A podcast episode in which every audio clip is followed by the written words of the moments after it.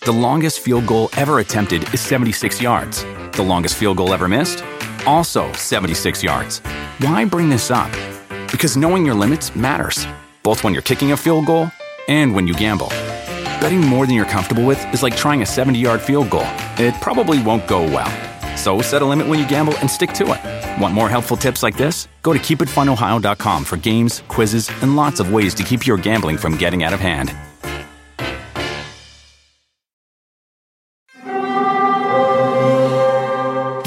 Hear that? It's the call of the Crave. And when the Crave calls, you know what to do. Try the $5 Bacon Bundle. Because the only thing better than a White Castle slider is a White Castle slider topped with crispy hickory smoked bacon. So pick any two of either the Bacon Cheese Slider, 1921 Bacon Cheese Slider, or Chicken Bacon Ranch Slider. And also get a small fry for just $5 with the $5 Bacon Bundle. White Castle. Follow your crave.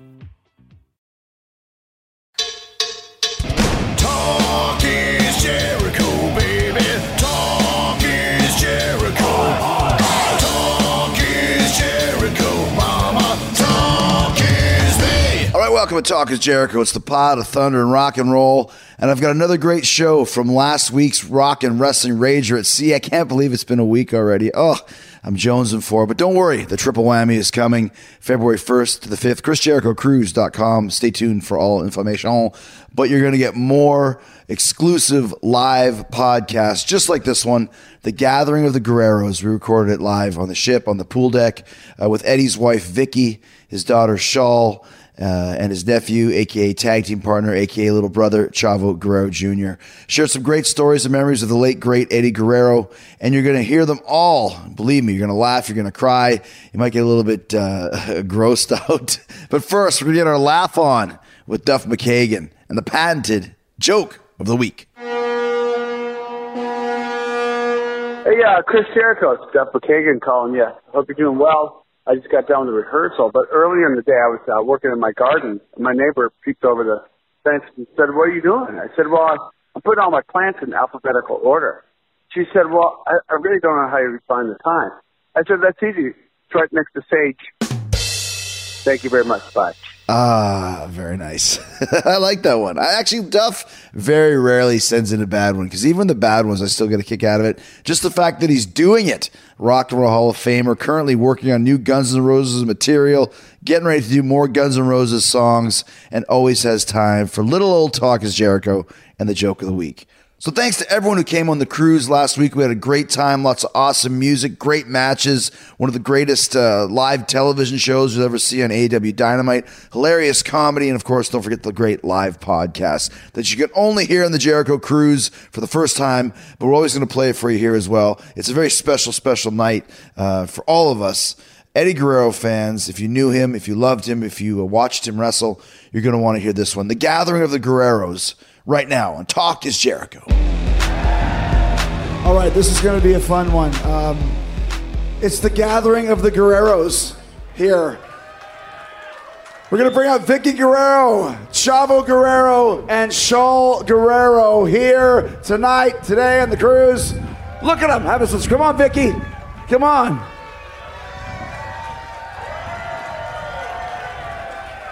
Look at that leg. As soon as you walked on, the wind hit it. It's like Marilyn Monroe. this is Eddie's daughter, Shaul. You guys know Chavo over here, and of course, Vicky.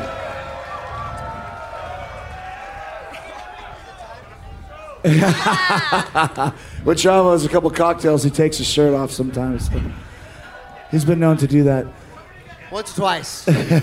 Last year we had a great uh, a great podcast, a great chat with um, DDP and Rey Mysterio and uh, Konnan talking about Eddie Guerrero. Uh, obviously, a great great guy, one of our favorites. And I thought it'd be a lot of fun and maybe a little emotional to have uh, Eddie's uh, family here to uh, to remember what a, a great and also very complex man Eddie Guerrero was and is. Uh, it's been 15 years since he passed. Do you still miss him? Think about him? Gosh, uh, you know, there's not a day that goes by that I don't think about him or a song comes on or there's a place like if I go to El Paso, that seems to hit pretty hard when I go over there. But yeah, it's you never you never forget. You never It's forget. funny because I, I met your husband, Chris. Vicky's remarried, great guy. But when I first met him, I was almost like, all right, mother. I think we were all like that. You better What be you nice got, to her. man? Yeah, you should see my my daughter Sherilyn. She gave him the third riot act. Well, Shaul, you just made a great point. What was that like for you when your mom gets remarried? It, it's definitely complex. Of of course, like first and foremost, I just wanted someone that was gonna love my mom deeply and take care of her and have companionship with. And first of all, Chris is every single one of those things. So thank you, Chris, for loving my very complicated and loud mother. Excuse me! I had to get one in. Big pop, big pop. every goddamn day. but also, it was very complex, you know, because my dad was, we were so close, and, you know, it's dealing with, uh, like, Chris is not going to do things the way my dad did it, or he's just going to have different feelings about different things. And so. He's not going to be absolutely insane like your dad. Uh, he's a little, a little insane. So, uh, How old were you when he when he passed away? I was 15. So, so that's, you're old enough to remember a lot of stuff about your dad, of course, obviously. Yeah. You've grown up to be, and your sister as well, beautiful young ladies. Uh, I don't know if you. you've seen Shaul with the Vaudettes on stage. You, I was thinking this last night. You're you're a performer. It's in your blood. Thank It's- you. It's, it's your family lineage. Um, what do you think? Uh, would Eddie be be proud of you? Would he want you to put more clothes on? Uh, I think. Well, yes. I don't think he would want. Uh, he would be like, "What are you wearing?" I don't think. I know. I think. I don't even think he'd let me out of the house. But I think he would be proud of me. Like I'm. You know, I'm not my dad. I'm not going to perform like my dad. But I think he would be first No, of all. nobody was. Yeah, exactly. But I think he would want me to be happy first and foremost, and do my absolute best in everything I've d- in everything I do. And I think he would be proud of that, I even agree. if I don't have very many clothes on. How about you, Vito? Uh, what, what, do you miss? Uh, obviously, you miss Eddie. What do you miss about him all these years later? Hey, so let's let's uh let's get this out of the way real quick, guys. Eddie, Eddie, Eddie, Eddie, Eddie, Eddie, Eddie. Hey, I want to tell you this. I still get that chant every time I wrestle at an independent show or anything like that. I get an Eddie chant out there, and it's beautiful, guys. So thank you very much. Don't ever forget Eddie Guerrero. There was never, ever going to be anybody else ever like him in the ring or out of the ring. Crazy or not as crazy, but yes. I'm sorry, Chris. I had to get that out of the way. But What are you. you miss? What are you missing about him all these years later? You know what I miss about my, my brother Eddie? Yes, he was my uncle, but we were we grew up three years apart from each other. So we grew up as as as he was the big brother that I didn't have, and he, I was the little brother he didn't have. And we were both by our families. We were both the mistakes. So we both were not supposed to be here. He was my grandfather Gory's late mistake, and I was my father's Chavo Classic, rest his soul. I was his early mistake. In fact, in fact, my dad used to call me the BRK, the busted rubber kid. Oh my god! I'm not kidding, and I just said this right now, so it's gonna be viral, and I know everybody will be walking. hey, no more. Ch- hey, Chavito, uh, I lie, cheat, steals. I'm hey, BRK. Boom, busted. hey, you know what? I just love, I miss, love Eddie so much. I mean, I, I miss our, um, he was my go-to guy. That's what I miss about Eddie. He was my go-to guy. He was the guy that I would call, because it's the relationship that I had with my dad, and I love him to death, but he wasn't that guy for me to call and, and ask for advice on life and and Eddie was. Eddie was my guy that I just called, and uh, you know, I just like just gave me like heartfelt advice, like what he felt. The guy was so blessed. He was had such the spirit of the Holy Spirit inside of him, and not to get all religious, but that guy was he was just different, man. He had. Uh, for all of his flaws, man, he had just something super special about him, something you're looking over him all the time, and just the the uh, advice that he would give me on in the ring and out of the ring with marriage and how you treat people and different stuff like that. Dude, it, that's what I miss the most. And y'all fought like brothers. I mean, we fought like brothers and loved like brothers, but we did. I've never. There was never one time that we ever struck each other because the love was too much. But there were times that we were face to face, and it was like, you go, you go, you jump, Eddie. Uh, You feeling we froggy? You feeling froggy? Well, then jump. Yeah, Like, oh, I never heard never, that. never before. heard that before, homeboy. Come on, really? That's all you got? But I hadn't heard that before one time. He goes, You feeling froggy? I'm like, I don't know. What does that mean? You want to jump? I said, That's terrible. So jump. Didn't uh, Eddie almost uh, try and kill you when you were a baby? Yeah, yeah. So What? Eddie was Eddie was the baby of the family, right? He was 18 years younger than my dad, Chavo Classic. He was the baby of the family and getting all the attention. And then, three years later, I come around. So Eddie wasn't getting the attention that I was getting now. Now it's, oh my God, he's so cute. You know, I was super good looking baby. But and so yeah, so so uh, Eddie grabbed the telephone cord. He, they didn't they, they didn't see us for a minute. My mom walked into the, uh, the the bedroom, some bedroom at a party, and Eddie had the telephone cord wrapped around my neck and was like pulling, like literally like like this. And I was turning all like you know red or blue or whatever I was. My mother had to like, what the hell? What are you doing? And then Eddie got done, and kind of just walked away like. That was how he walked. That Yeah, was yeah, how yeah, he yeah. walked. Even that, even back then, when he was a little kid, he walked like this. Oh, but we love hard and fight hard. Even when I was a kid, you know, when you were like, "What does this mean, feeling froggy? What does this mean?" He would be like, "Are you working me, girl?" And I would be like, "What?" Are you working me? He, he told that to me when I would when I would be like talking about. He'd be like, "Are you working me, girl?" I'd be like, "I don't understand what that means." Until I got in the wrestling business, I was like, "Oh, I get it now." What kind of a dad was Eddie for you, Shaul? I had two different dads. Um, uh, before dad uh, got off the drugs and alcohol, um, if I'm being very honest, he was a scary dad. He was very scary, very unpredictable. Um, he was really hard on me. Uh, and I know it, it came from a place of love. He was doing his best, just like we're all trying to do our best with our situation.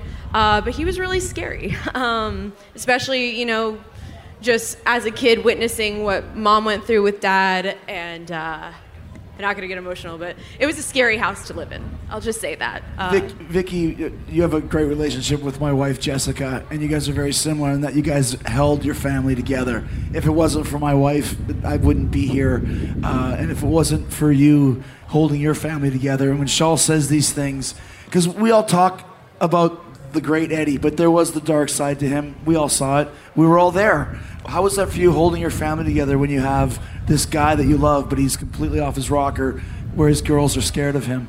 Yeah, um, I'm writing my book right now, and I, I'm talking about I'm writing about life with Eddie. Cheap plug. I'll, buy, I'll read No, it. but- I'll buy it. um, you know, it's really hard because back in those days, there's a lot of partying going on, and it was always accepted. You know, it was it was the, the thing to do. Was the guys got hurt instead of missing work, you took pills, and so to me, I thought it was the norm at first. I thought everything's okay. He's just trying to cover up, you know, his injuries. But then I started seeing that I was driving him everywhere. I was picking him up because he couldn't function. I mean, what y'all saw in the ring, he would turn on his lights on the ring. When he stepped in that ring, he was he loved what he did.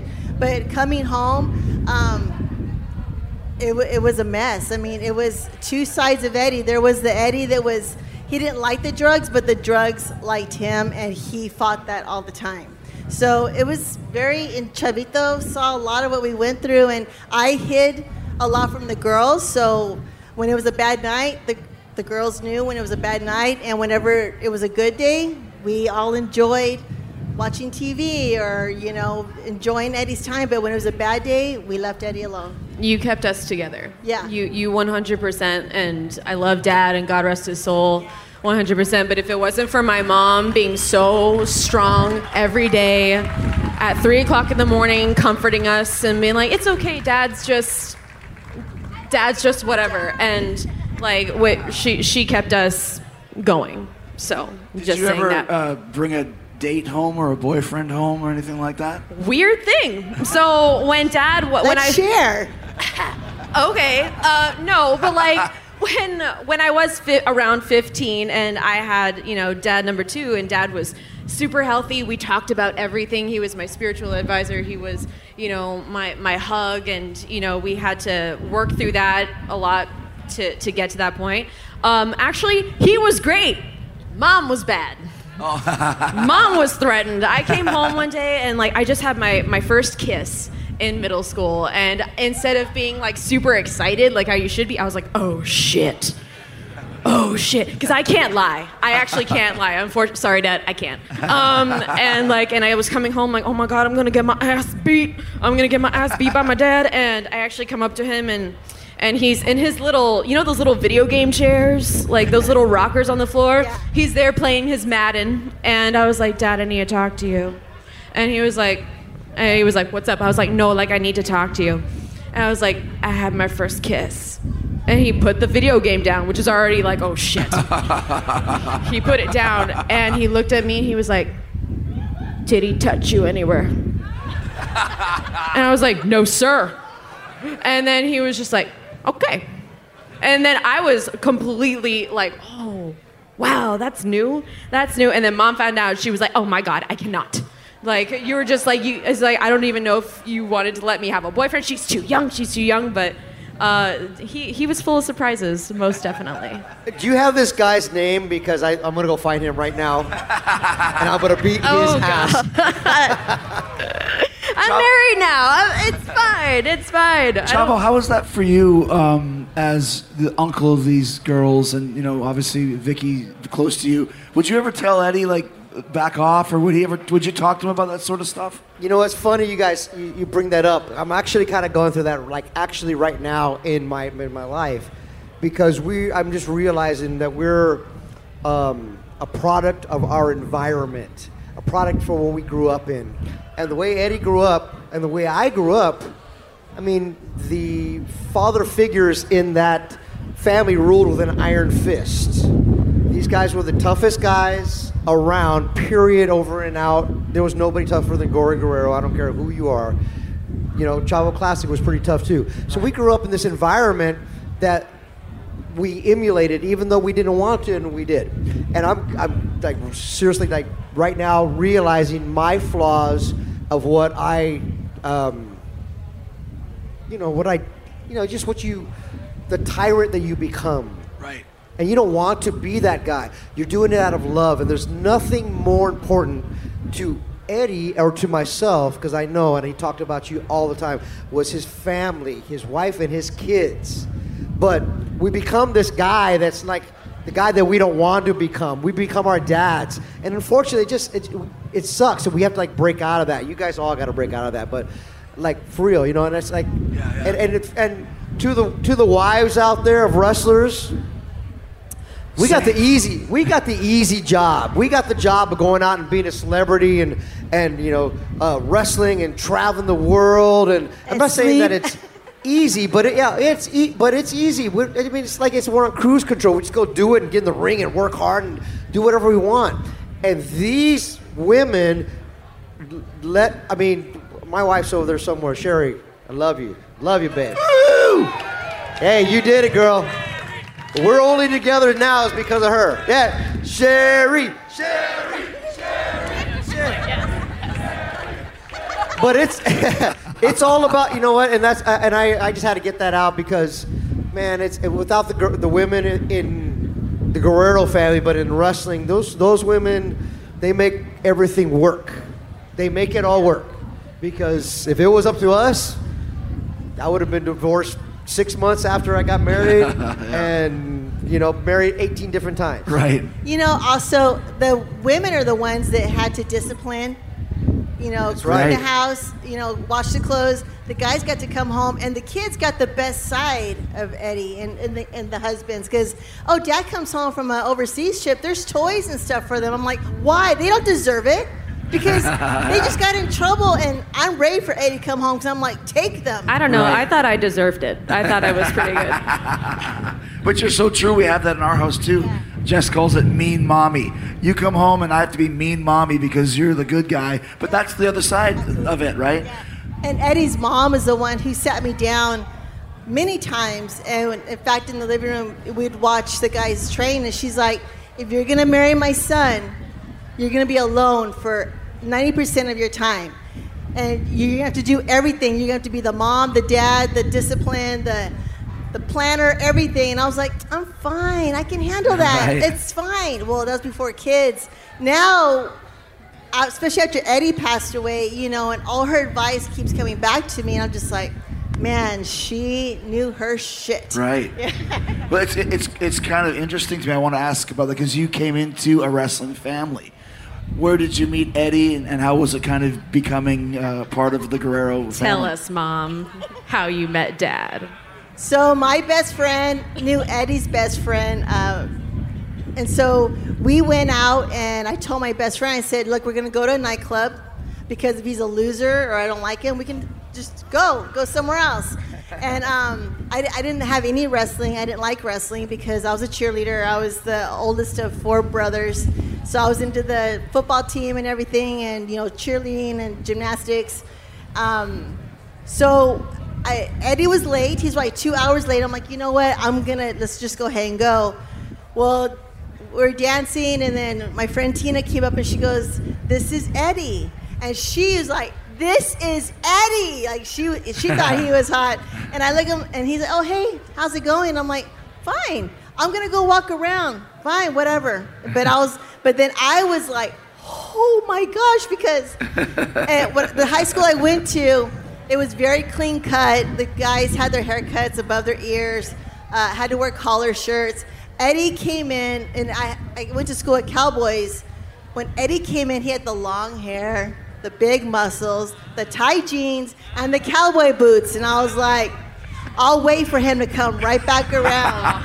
Hey, she was in. She was into guys with uh, that were that hunched over with with a shitty mustache, with a mullet, a full-on mullet, and like like guys that like were into Rush or something. Like she was in, like, into that. Tejano jeans. Oh, the Tejano jeans. She Oh, loved the Tejano jeans And the with a pointed belt cowboy boots? and Yeah. elastic.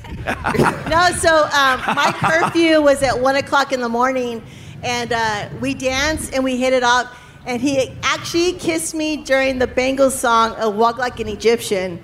Oh. Yeah. and so uh, it was probably like 12 o'clock, and Tina's like, I lived an hour away from El Paso, and I was like, I need to get home. And so when, uh, so she, like at the time, she's like, You're gonna miss your curfew. I had the car, and um, I, I missed it. I mean, we talked outside for like three hours, and back then you didn't have cell phones, it was all landlines.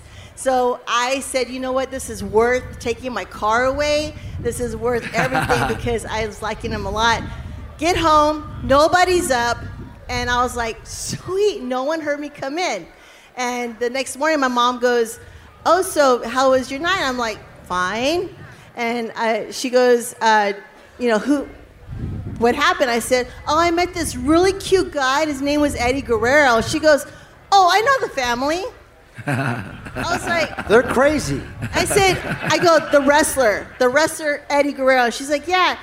Um, Eddie, my grandfather used to make Eddie's dad's uh, boots and robes in a leather store in El Paso. Really? And when we were two years old, Eddie and I played in the playpen while his dad came and got his stuff tried on. No kidding. Awkward. That's that's re- that's funny. I'm sure we're doing more than playing in the playpen. touch touch me here. The longest field goal ever attempted is 76 yards. The longest field goal ever missed? Also 76 yards. Why bring this up? Because knowing your limits matters, both when you're kicking a field goal and when you gamble. Betting more than you're comfortable with is like trying a 70 yard field goal, it probably won't go well. So set a limit when you gamble and stick to it. Want more helpful tips like this? Go to keepitfunohio.com for games, quizzes, and lots of ways to keep your gambling from getting out of hand. You like to watch new stuff, right? Well, go to Hulu and see what's new, because Hulu has new stuff all the time. Like Vanderpump Villa, the new docudrama starring Lisa Vanderpump, where first class luxury meets world class drama. A new season of The Kardashians starring The Kardashians, of course, and Grand Cayman, Secrets in Paradise, the sizzling new reality show set in the tropical Caribbean. It's all new and it's streaming now on Hulu. Do you want a beautiful lawn? Enter TruGreen, the easiest way to get a great lawn. Just water and mow, and they'll do the rest. Weed control, fertilization, aeration, and more. TruGreen is the official lawn care treatment provider of the PGA Tour, and they have a verified best price, which guarantees you the lowest price with no compromise on quality. You do you. Let TruGreen do your lawn care. Visit truegreen.com, T R U G R E E N.com to get the best lawn at the best price with the best people. Guaranteed. Chavo, did you ever know Gory? Had you passed away? Or he had passed away before you knew him? My grandfather? Yeah. No, absolutely. I told like, he didn't pass away till I was um, 17, maybe. Oh, okay. So you knew him. Oh, Tell us. absolutely. Tell He us. lived- I want to hear us. Vicky. too. Tell us about Gory Guerrero. So, hey, first of all, where my LWO boys at? I tell them I was going to say, hey, what up, guys? And then everybody up there, yes, it just kicked in. so, my grandfather lived with us when my when my father, uh, when we started, we went from El Paso. My my my father, Chavo Classic, he was just Chavo. He was just Chavo back then. He, there was no senior. he was just there. So he went wrestling at. He started wrestling at the Olympic Auditorium for Mike LeBell in like 1975. And originally we were going to move for six months To L.A. to LA, from El Paso to LA, and that six months turned into, you know, 40 years. Right. But um, he started wrestling there, and we were in an apartment, and my grandfather came down and lived with us for a year in that apartment. He just slept on the couch. Yeah. So that. So I really. I mean, I was. What was he six, like? seven years old. He was a, he, to us. He was excellent. My grandfather was the nicest guy, just just just like loving. I, I loved him to death. But I, but then I knew there was a, a weird side to him because not weird, but like a tough side. Because one time we were watching TV, and somebody on TV got stabbed, and I went, I got, oh man, that must really hurt. And my grandfather looked at me and goes, no, it doesn't hurt very much. What? And I was like, what? And he's like, yeah, oh, I've been stabbed like seven times. One here, one here. One there. And I'm like, who is this guy? like, what? Like, this is just my grandfather Gory, you know? Yeah. But to us, he was great. Uh, my father was the oldest boy, was definitely super hard on him. Probably Mondo a little less, a little less with, with uh, Hector, and then less with Linda, and then less with Eddie. But I did see him, you know, be very rule the iron hand, an iron fist uh, against Eddie a couple uh, different times for sure. Where I'd stand up for Eddie, like stop, stop, don't don't do that. But um, so I mean, I, I, I it was he was tough, man. He hey, he came from a real rough childhood himself, but that guy was. They said the toughest guy, in the man in Mexico.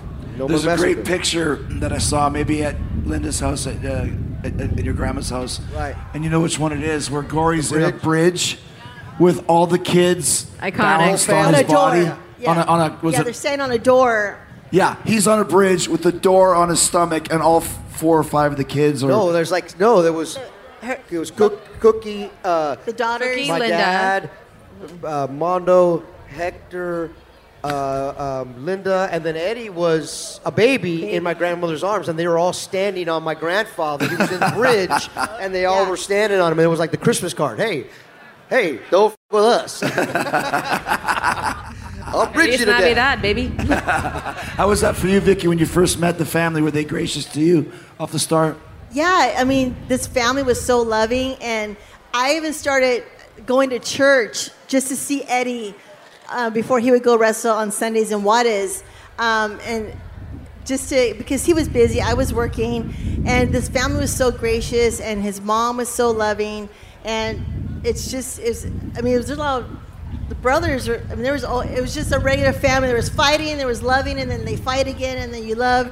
But um, I, I they're just it was incredible. I mean, it was a good upbringing, you know, to get to know the you respected. I respected the wrestling business because I knew nothing about it, but watching the family operate the Coliseum in El Paso and seeing how the family worked together and started learning about the business, they were very close when it came to that.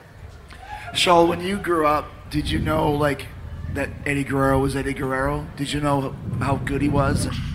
I I always like respected my dad's work because whenever he would take us to the back, um, whether it was a live event or TV, he'd be like, "You don't breathe, you don't talk unless you're spoken to." like very like just like don't fuck up. Right. Like, and I'm like five. I'm like okay. um, but I honestly didn't know he was like Eddie Guerrero until I got in the business and I was starting to understand from my first bump, like, oh shit, this kind of sucks, but it's kind of amazing Yeah. right now. And then when I really studied him when I was working and really like actually having conversations about how hard this business is and f- finding out for myself, it was like, it was a huge awakening for me, Mm-hmm. and um, I'm just extremely humbled that I even got to do it at all. And Right, right.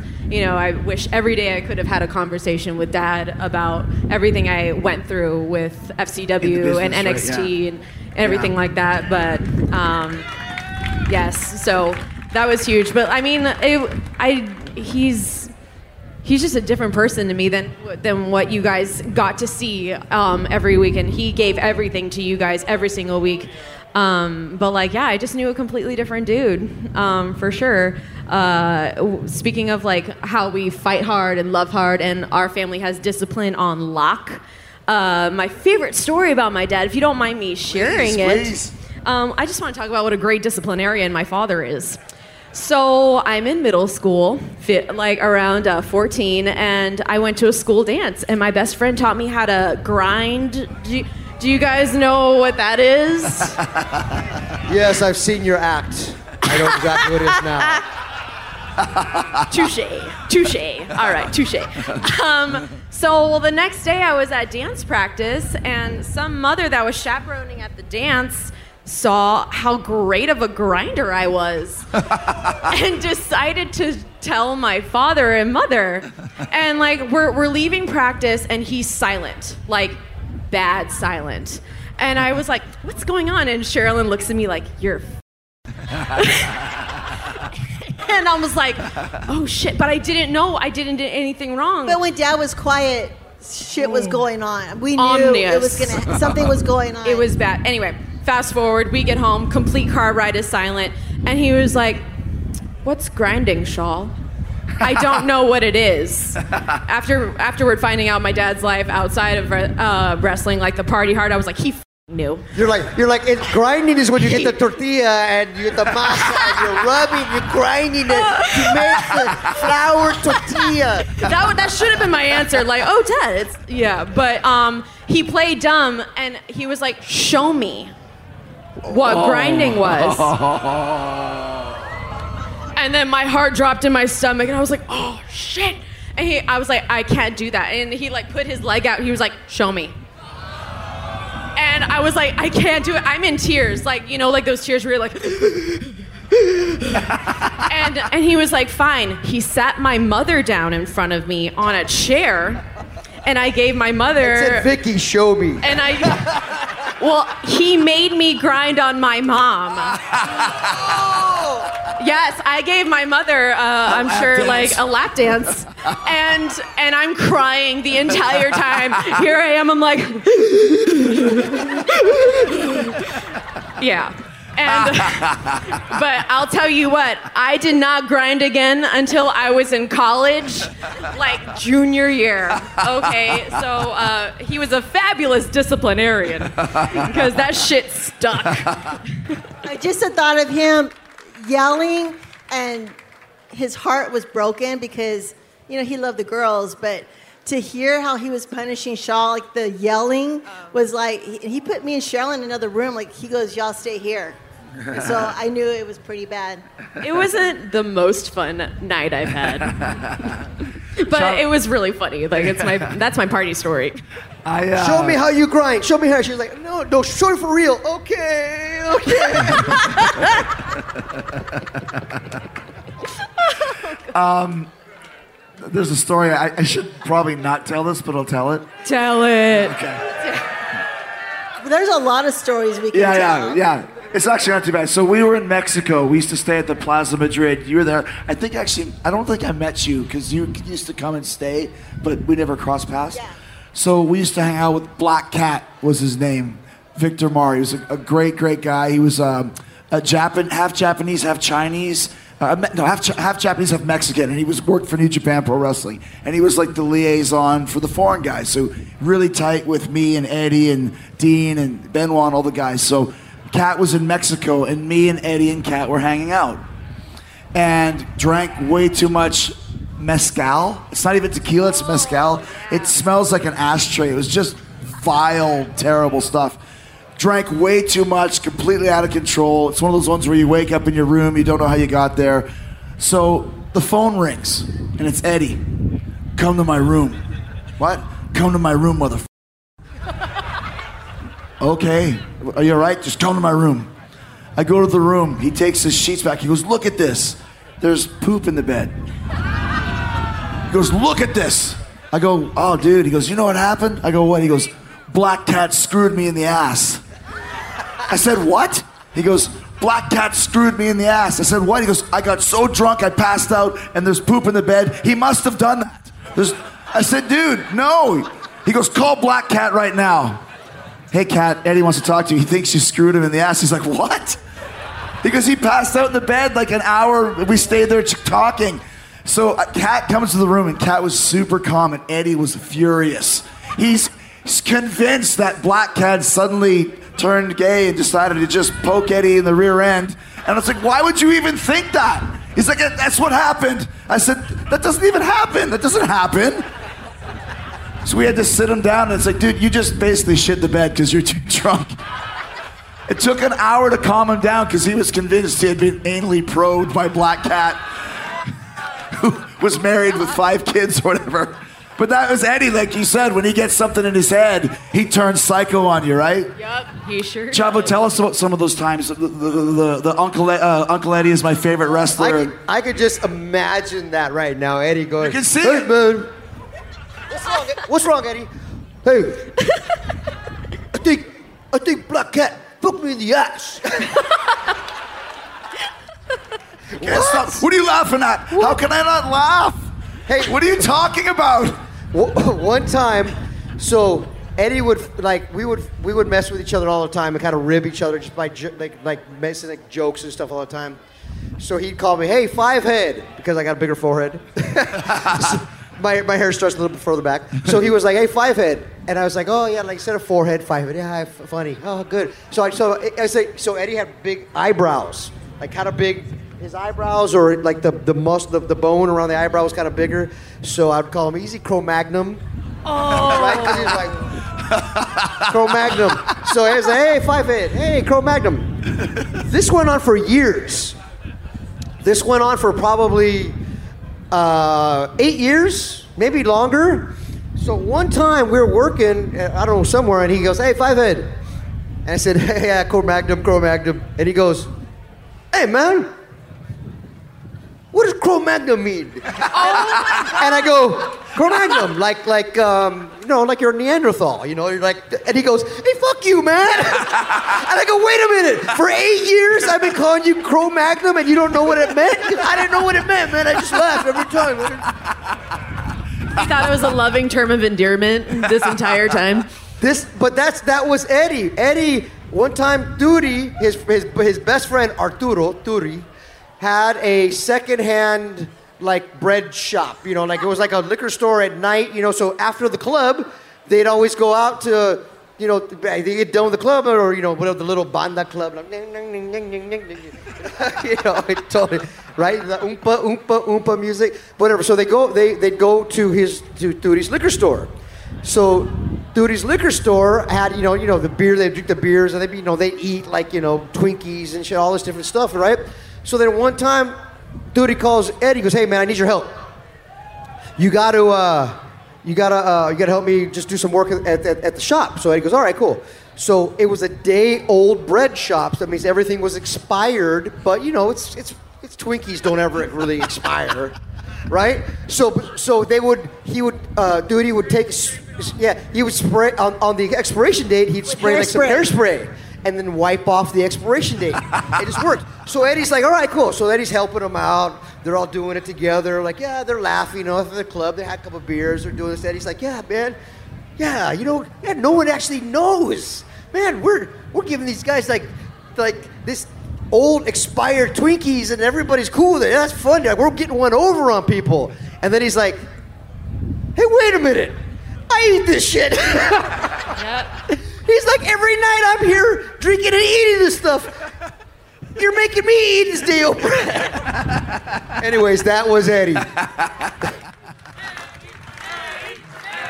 Eddie, Eddie, Eddie. There, there was also another funny story that I had said at the um, when I inducted Eddie into the Hall of Fame for WWE. Yeah, uh, Eddie was very competitive. I mean, he always cheated to win. I mean, literally, he took his gimmick from home to the ring. Yeah, he would cheat during Monopoly playing with me.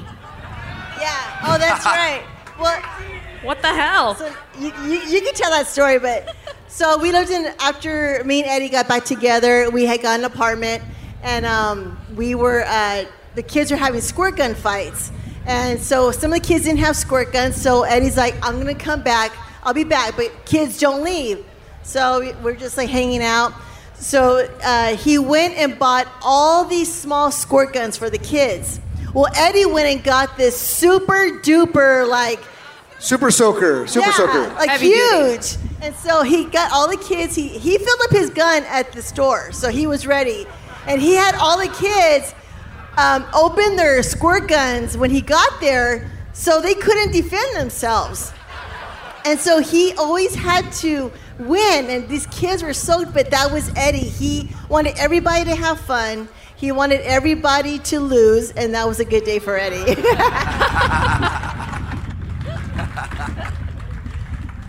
No, Dad was um, Dad, Dad was definitely a prankster and a jokester, and he was really funny. Especially when when he was well, he was a completely different person. Um, but I wanted to share like it's more of a sentimental story, but he just had the biggest heart, and I'm sure you know like Vito, you know he like you guys he would give the shirt off his back to you, and yeah. like I remember one day I'm coming home and a boy broke my heart on Valentine's Day. Aww. God, I wish he would be here now and be like, damn, I What his name is, and we'll all we'll troll him on social media.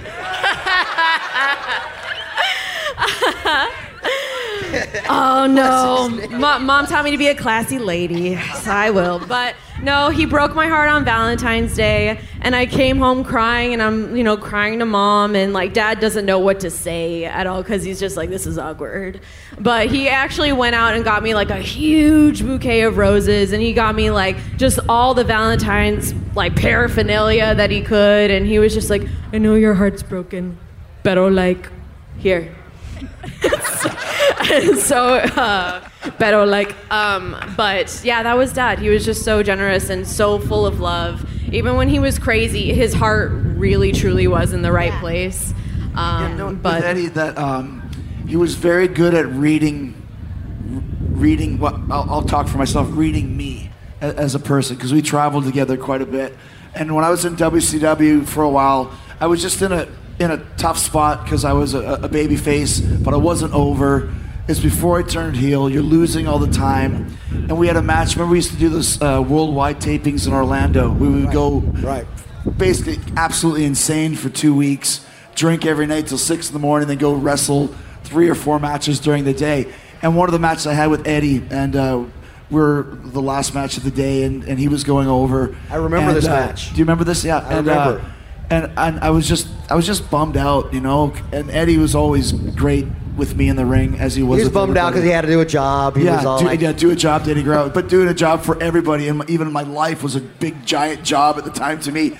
But um, I remember I, I chopped him, and he said again, and I chopped him. He goes harder, and dude, he had me chop him because he always called the match probably ten times, and I was whacking him as hard as I could, whack, whack, and it's like he's not fighting back. He's the heel, but I hit him as hard as I could, and afterwards I said we of course he led me to a great match and after i said why did you have me chop you so much he said because you needed it I said, what do you mean? He said, you needed to get that aggression out.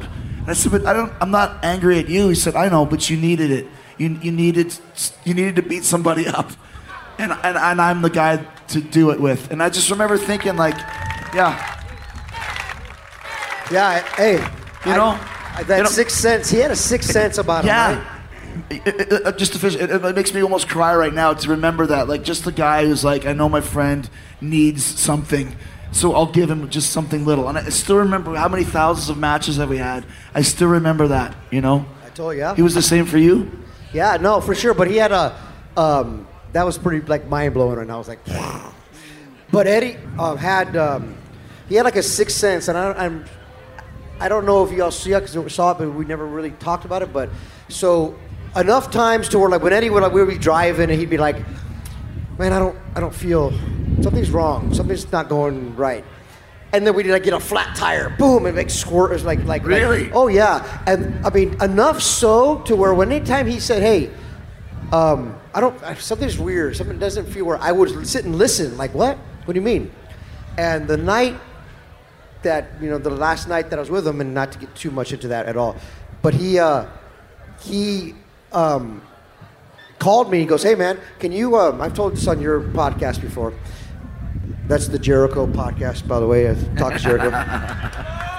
no, no, but really, guys, he he he goes, um, "Hey man," he calls me and he goes, "Can I talk to you?" So "Yeah, yeah hold on a second. Let me. I gotta go. I gotta run downstairs to the lobby and go get something, but I'll, I'll I'll be right back up." So then I called him right afterwards and said, "Hey, what room you in? What's up?" And he goes, no, it's okay, man. It's cool. And I said, no, no, no, c- come up, no problem.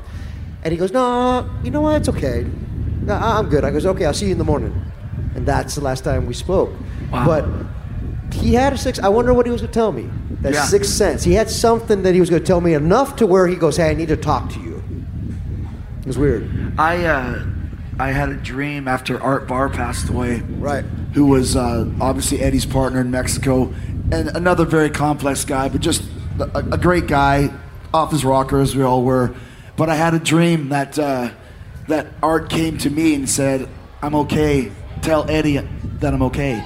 I told Wow. Eddie, and Wow. he said, "I had the same dream." No way. The, I had the same dream that Art came and said I'm okay. Wow. I don't know if I don't remember if it was the same night, but I remember I called him. It was like uh, around Christmas time Yeah. in 1994 after Art passed away to tell me. I said I had the same dream. Wow. You know some clairvoyant type stuff. Yeah. there, right? No, Yeah. well, like That I have Eddie. a story about that too, and it's really weird. I don't know if Dad passed anything like that onto me, but um, well, I know that because it drives my husband crazy. Like, are you okay? I'll tell, I'll ask him, are you okay? And he's like, I'm fine, I'm fine, whatever. I'm like, you're not okay. And he was like, I'm fine. Two hours later, like the the spill of the emotions. Well, yeah. But regarding my dad, so we're used to it. Like our all of our families are used to it when you're in the wrestling business. Like, oh, dad's going again on his trip, whatever. You know what I mean? Like hug bye, see you later. So see you later. Um, the day that he went on the loop where he passed away, I was really, really upset he was leaving. Like really upset. Sorry. And um I gave him the longest hug and I cried like I don't know why. Like I was just crying and like I'm like I'm really to miss you and But you know, usually when we dropped Eddie off, it was so routine, just like we do. We Yeah, like all how drive weird. to the airport. You know, we, you know, I'll say bye, okay, bye. He'd be like high fiving the kids, bye, and then okay, we drive off, and that's it. For some reason, that morning, or it was just. uh something was different. he just stayed a little longer with us, and we. Uh, after the fact, when he passed away, we're like, oh my gosh, like was this something that was this what was going on? And another thing to that was that um, that morning that he passed away, I got a phone call at 5:30 in the morning, and it was Eddie. But usually he would just call, and he would um, just let, wait for me, you know, to call him back whenever I would wake up.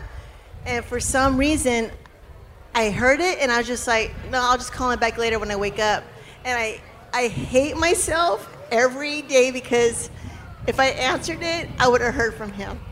And that's something you just never know. Like you never know what, what God has in store for you that day. You know, uh, go ahead, Shaul. Just Wow. tell your families you love them every day. Like tell your loved ones, like don't wait. Like let him know. You know, even if it's just a phone call. Like my husband makes fun of me because he's like, "You understand? You told your mom like five times you loved her in one conversation about chips." I, I was just like, "Yeah, like that shit changes you. Yeah. when you lose know, someone like I, that." I felt too like um, Eddie towards the, the last part of his life. Uh, he's got really spiritual, right? Like, I, and may, maybe he had some premonition. I don't know, but this is so rare. And we just started doing group prayers in AEW again. We used to do it all the time with Eddie. Had the big group prayer, but uh, sorry. But my point is, my point is, Eddie would have Bible studies in the locker room, which in a wrestling locker room is a very strange thing because it's not the most Christian of environments. but uh, but he would never push it on anybody. But people would go to Eddie. I remember Big Show one time was in the back, and Eddie had, had his Bible and was reading some stuff. And after this, I said, "What's up?" He said, oh, "I was having some problems," and I just told Eddie, and he said, "I got something to read for you." Actually, you gave me his Bible for a while. You let me you let me borrow it for a bit, which meant a lot to me. But um, he would do that. Like, who would do that? And also, who would have the trust to go to Eddie, go to a guy in a wrestling environment where it's, oh, you're going to be a Bible guy? He, he, he, people went to him for advice about God. He led by example. He really did, and that's you know, you people preach and you know whatever buy my buy my product or you know follow my God or whatever. They'll, they'll preach, preach, preach to you. But the guys that really get to you are the ones that lead by example. What gets you to ask, like, hey, what are you doing? Like, Right. why? Great point. What is this working like for you? You're like, you know, and then that that was kind of it was Eddie. Eddie was one of those guys that everybody knew what he was about, but knew that it was about him and not, and you know, he just had love for everybody, and then people would come to him for advice and for advice about life, about God, about family, about everything. He, he was he was also too, uh, as we know, super humble and very hard on himself.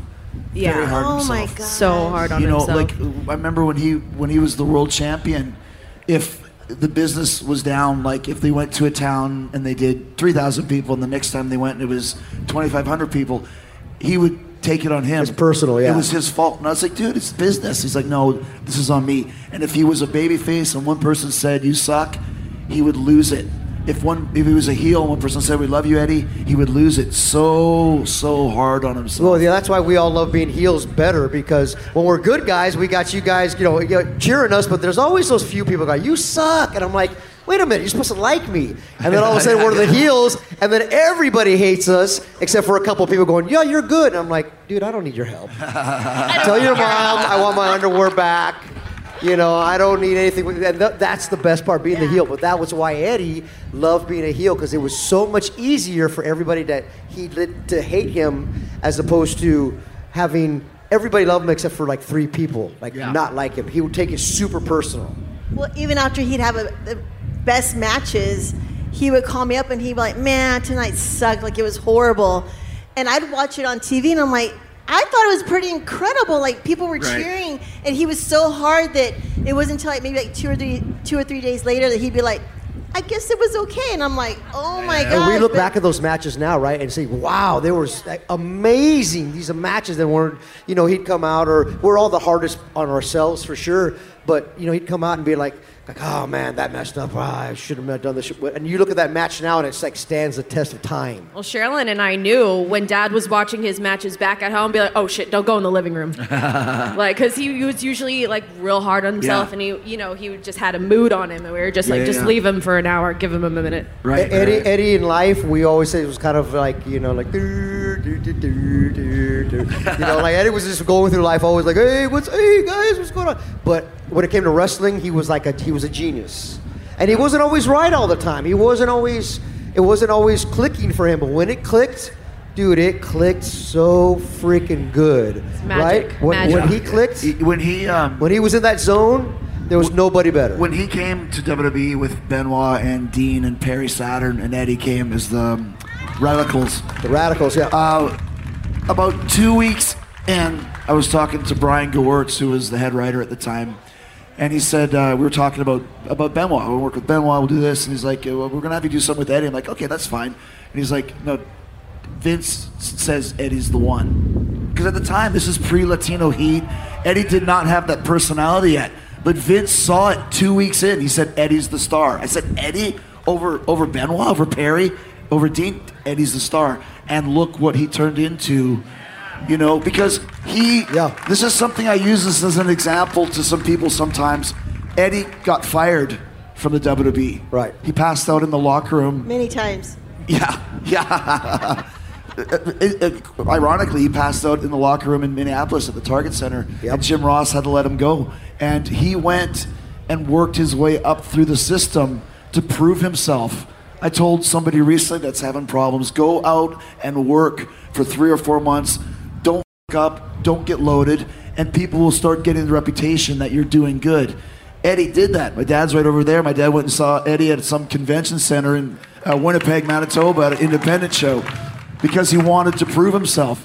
When he came back from that, that's when Latino Heat was born. He was so good when he came back. He came back and he was, I mean, he was so in shape. He, he looked like his action figure. That's that's how in shape he was, and he was just like, just firing on all cylinders and just going. Like you could see this rebirth of in him, man. It was it was amazing. Even Not just when- in his yeah. life, but like in, in the ring for sure. But his life, it was like a fire in him. Remember when he had his cheat meals? I mean, he Cheat used to love like cheesecake and all the junk food he could eat. But when he was dieting, if you gave him a piece of brownie or a piece of dessert, it was like minuscule. He's Mickey, like, there, there's a piece of egg yolk in that egg. I know. There's oh. butter Only on two- the chicken. There's Only butter two on the chicken. seconds of the Pam spray on the on Oh the my pan. gosh! Yeah, he was Freaking so Pam picky. spray. when he got all super, time. uh, remember he got super cut up. I remember he worked with Mysterio, and uh, one of the he was so cut up. Yeah. he was. What he would do, uh, he would go on the bike, uh, cardio like forty-five minutes a day, work out for like you know thirty minutes a day, and then go do a thirty-minute match in the house show. He would literally walk like this. Oh yeah. Eddie, you need some carbs. No, I'll just have another salad, bro. A salad isn't going to do anything. All he was eating was salad, and he had zero energy until it came for the match. And then, like you said, switches on, and then after, great match. Thanks, bro. We, yeah, 'cause that was Eddie was. If this was the curtain right here, he'd we would we would joke because he'd walk like this, and then all of a sudden, right through the curtain, he'd like the Superman, and he'd be like this match, bam, bam, bam, and it's un- unbelievable when he's walking through the curtain again. As soon as he went through the curtain, he'd go. Was were you, were you guys together at that time when he when he got fired and had to work his way back up the ladder? Yeah, uh, we were together. Um, in fact, that's probably when everything that the fan hit the shit. yeah, I mean, shit yeah, fan, yeah. Shit hit the That fan. yeah, and it went back down and went back up again. Did you guys talk about that? Like, I got to go out there and, and, and reprove myself, or was it just trying to stay alive and put Well, food no, in your? Eddie went to rehab. Okay. You know, so um, I mean, gosh, he must have went through 13 rehab check-ins, and he would go in, and it went through a series until the very last one with the fire and WWE. I sold the house. I left him. Um, we went bankrupt. We lost everything. We um, we had a boat. Um, I I was I was getting notices on my door saying, you know, what's been repossessed, call. And I'm like, no, take it. I mean, we had lost everything. And I had to literally step away for Eddie to do the work on his own because I was a huge enabler for Eddie. I did everything for him.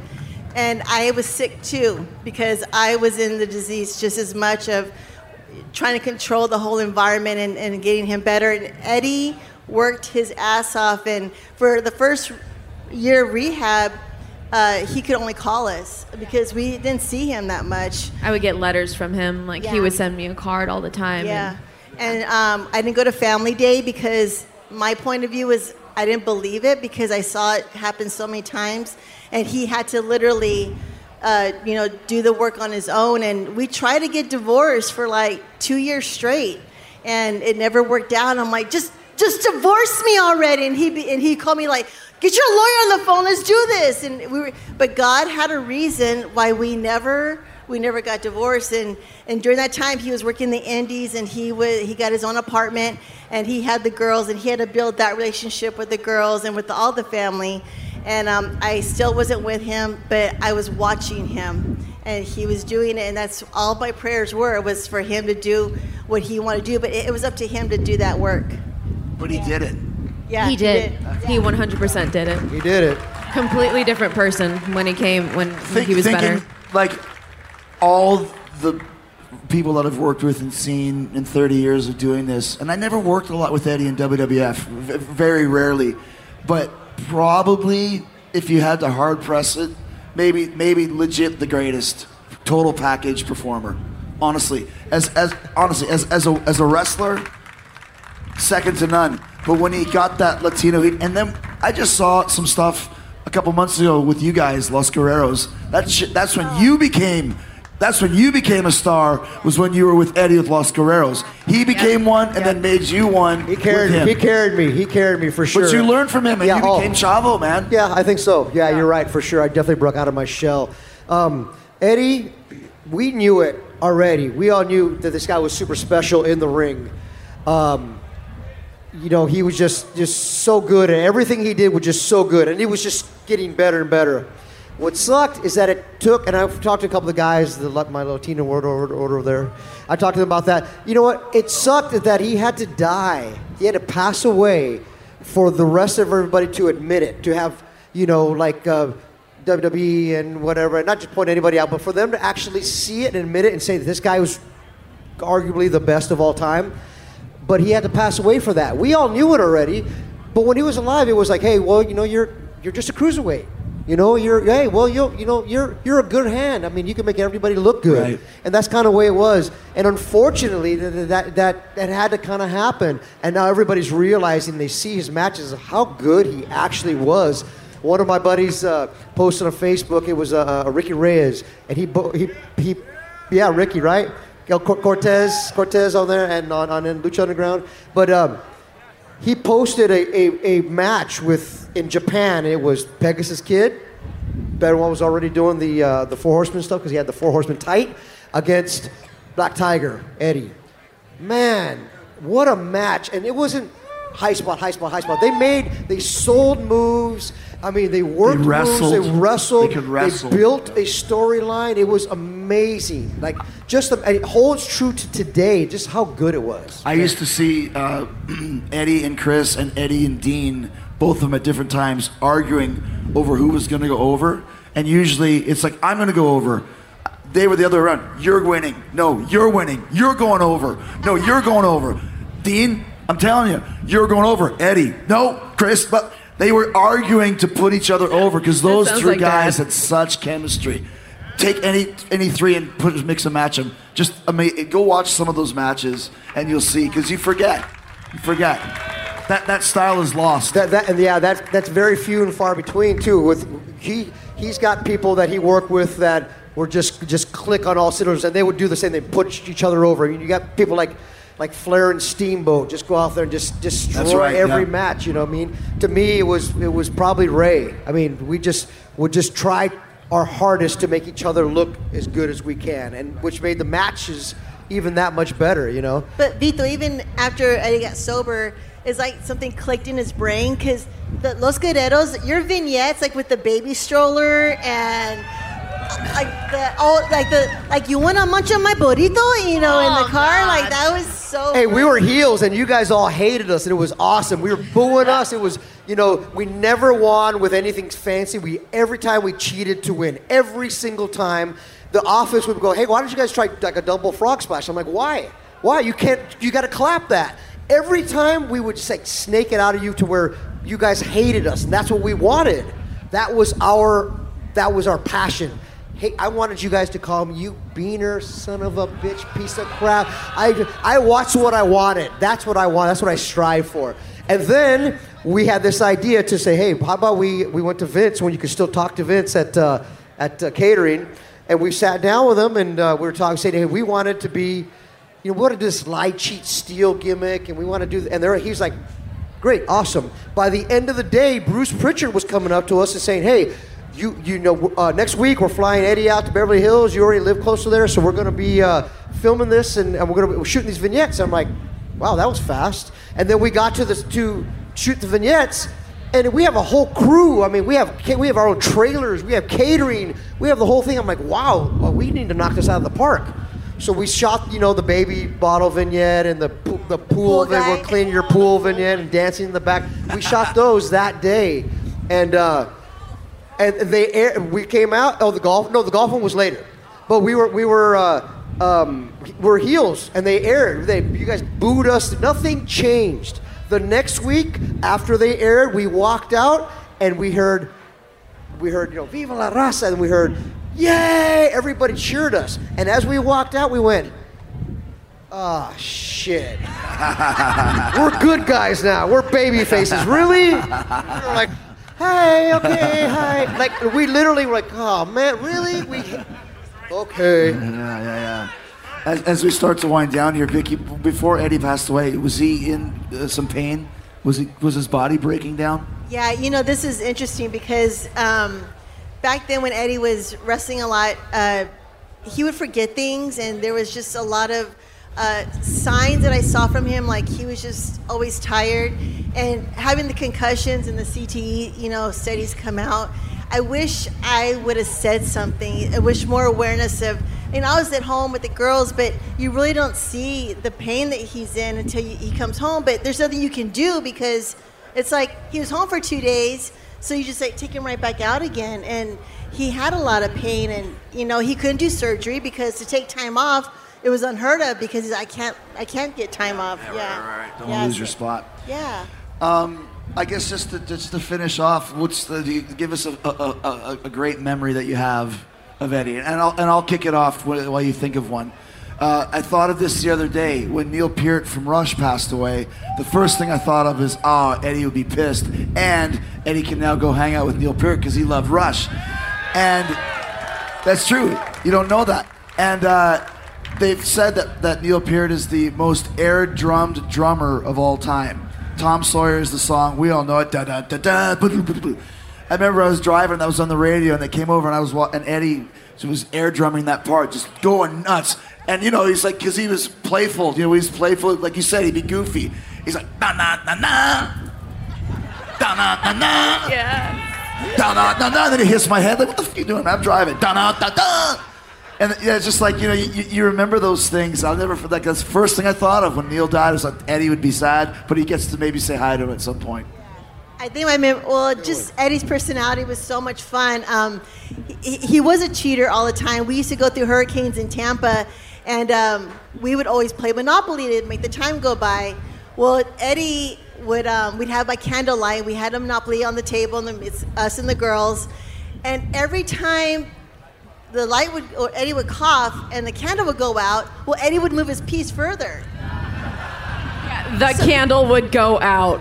Yeah, he goes, it's windy outside, you know, it's, it's good. And so we're like, oh, okay. But then after a while, I guess we caught him in the act. And the girls were so pissed because they could have won like three games that night. Mm-hmm. But Eddie was just like so happy. He's like, well, I won. You know, there's nothing you can do to get back with it. Teaching you a lesson, guys. He, he was just a funny guy. Um, on a more sentimental note, like I, I missed his smell and his hugs. Like they, they were just every and his laugh. Oh God, he had the most infectious laugh when he was laughing. And Yeah. um, I just, just to say, like I'm forever extremely humbled and thankful for my dad giving himself so much to all of you, and I'm just honored that I got to witness it for the time I got to. So. Vito, take it home, baby. So, so many memories of he and I, you know, I mean, s- stealing cigarettes as kids and smoking them at the bull ring, you know, and watching our parents, you know, our family wrestle and stuff and wanted to be just like them and playing in the rings, you know, for sure. Um, but I think this really great one has got to do with the fans and who Eddie was.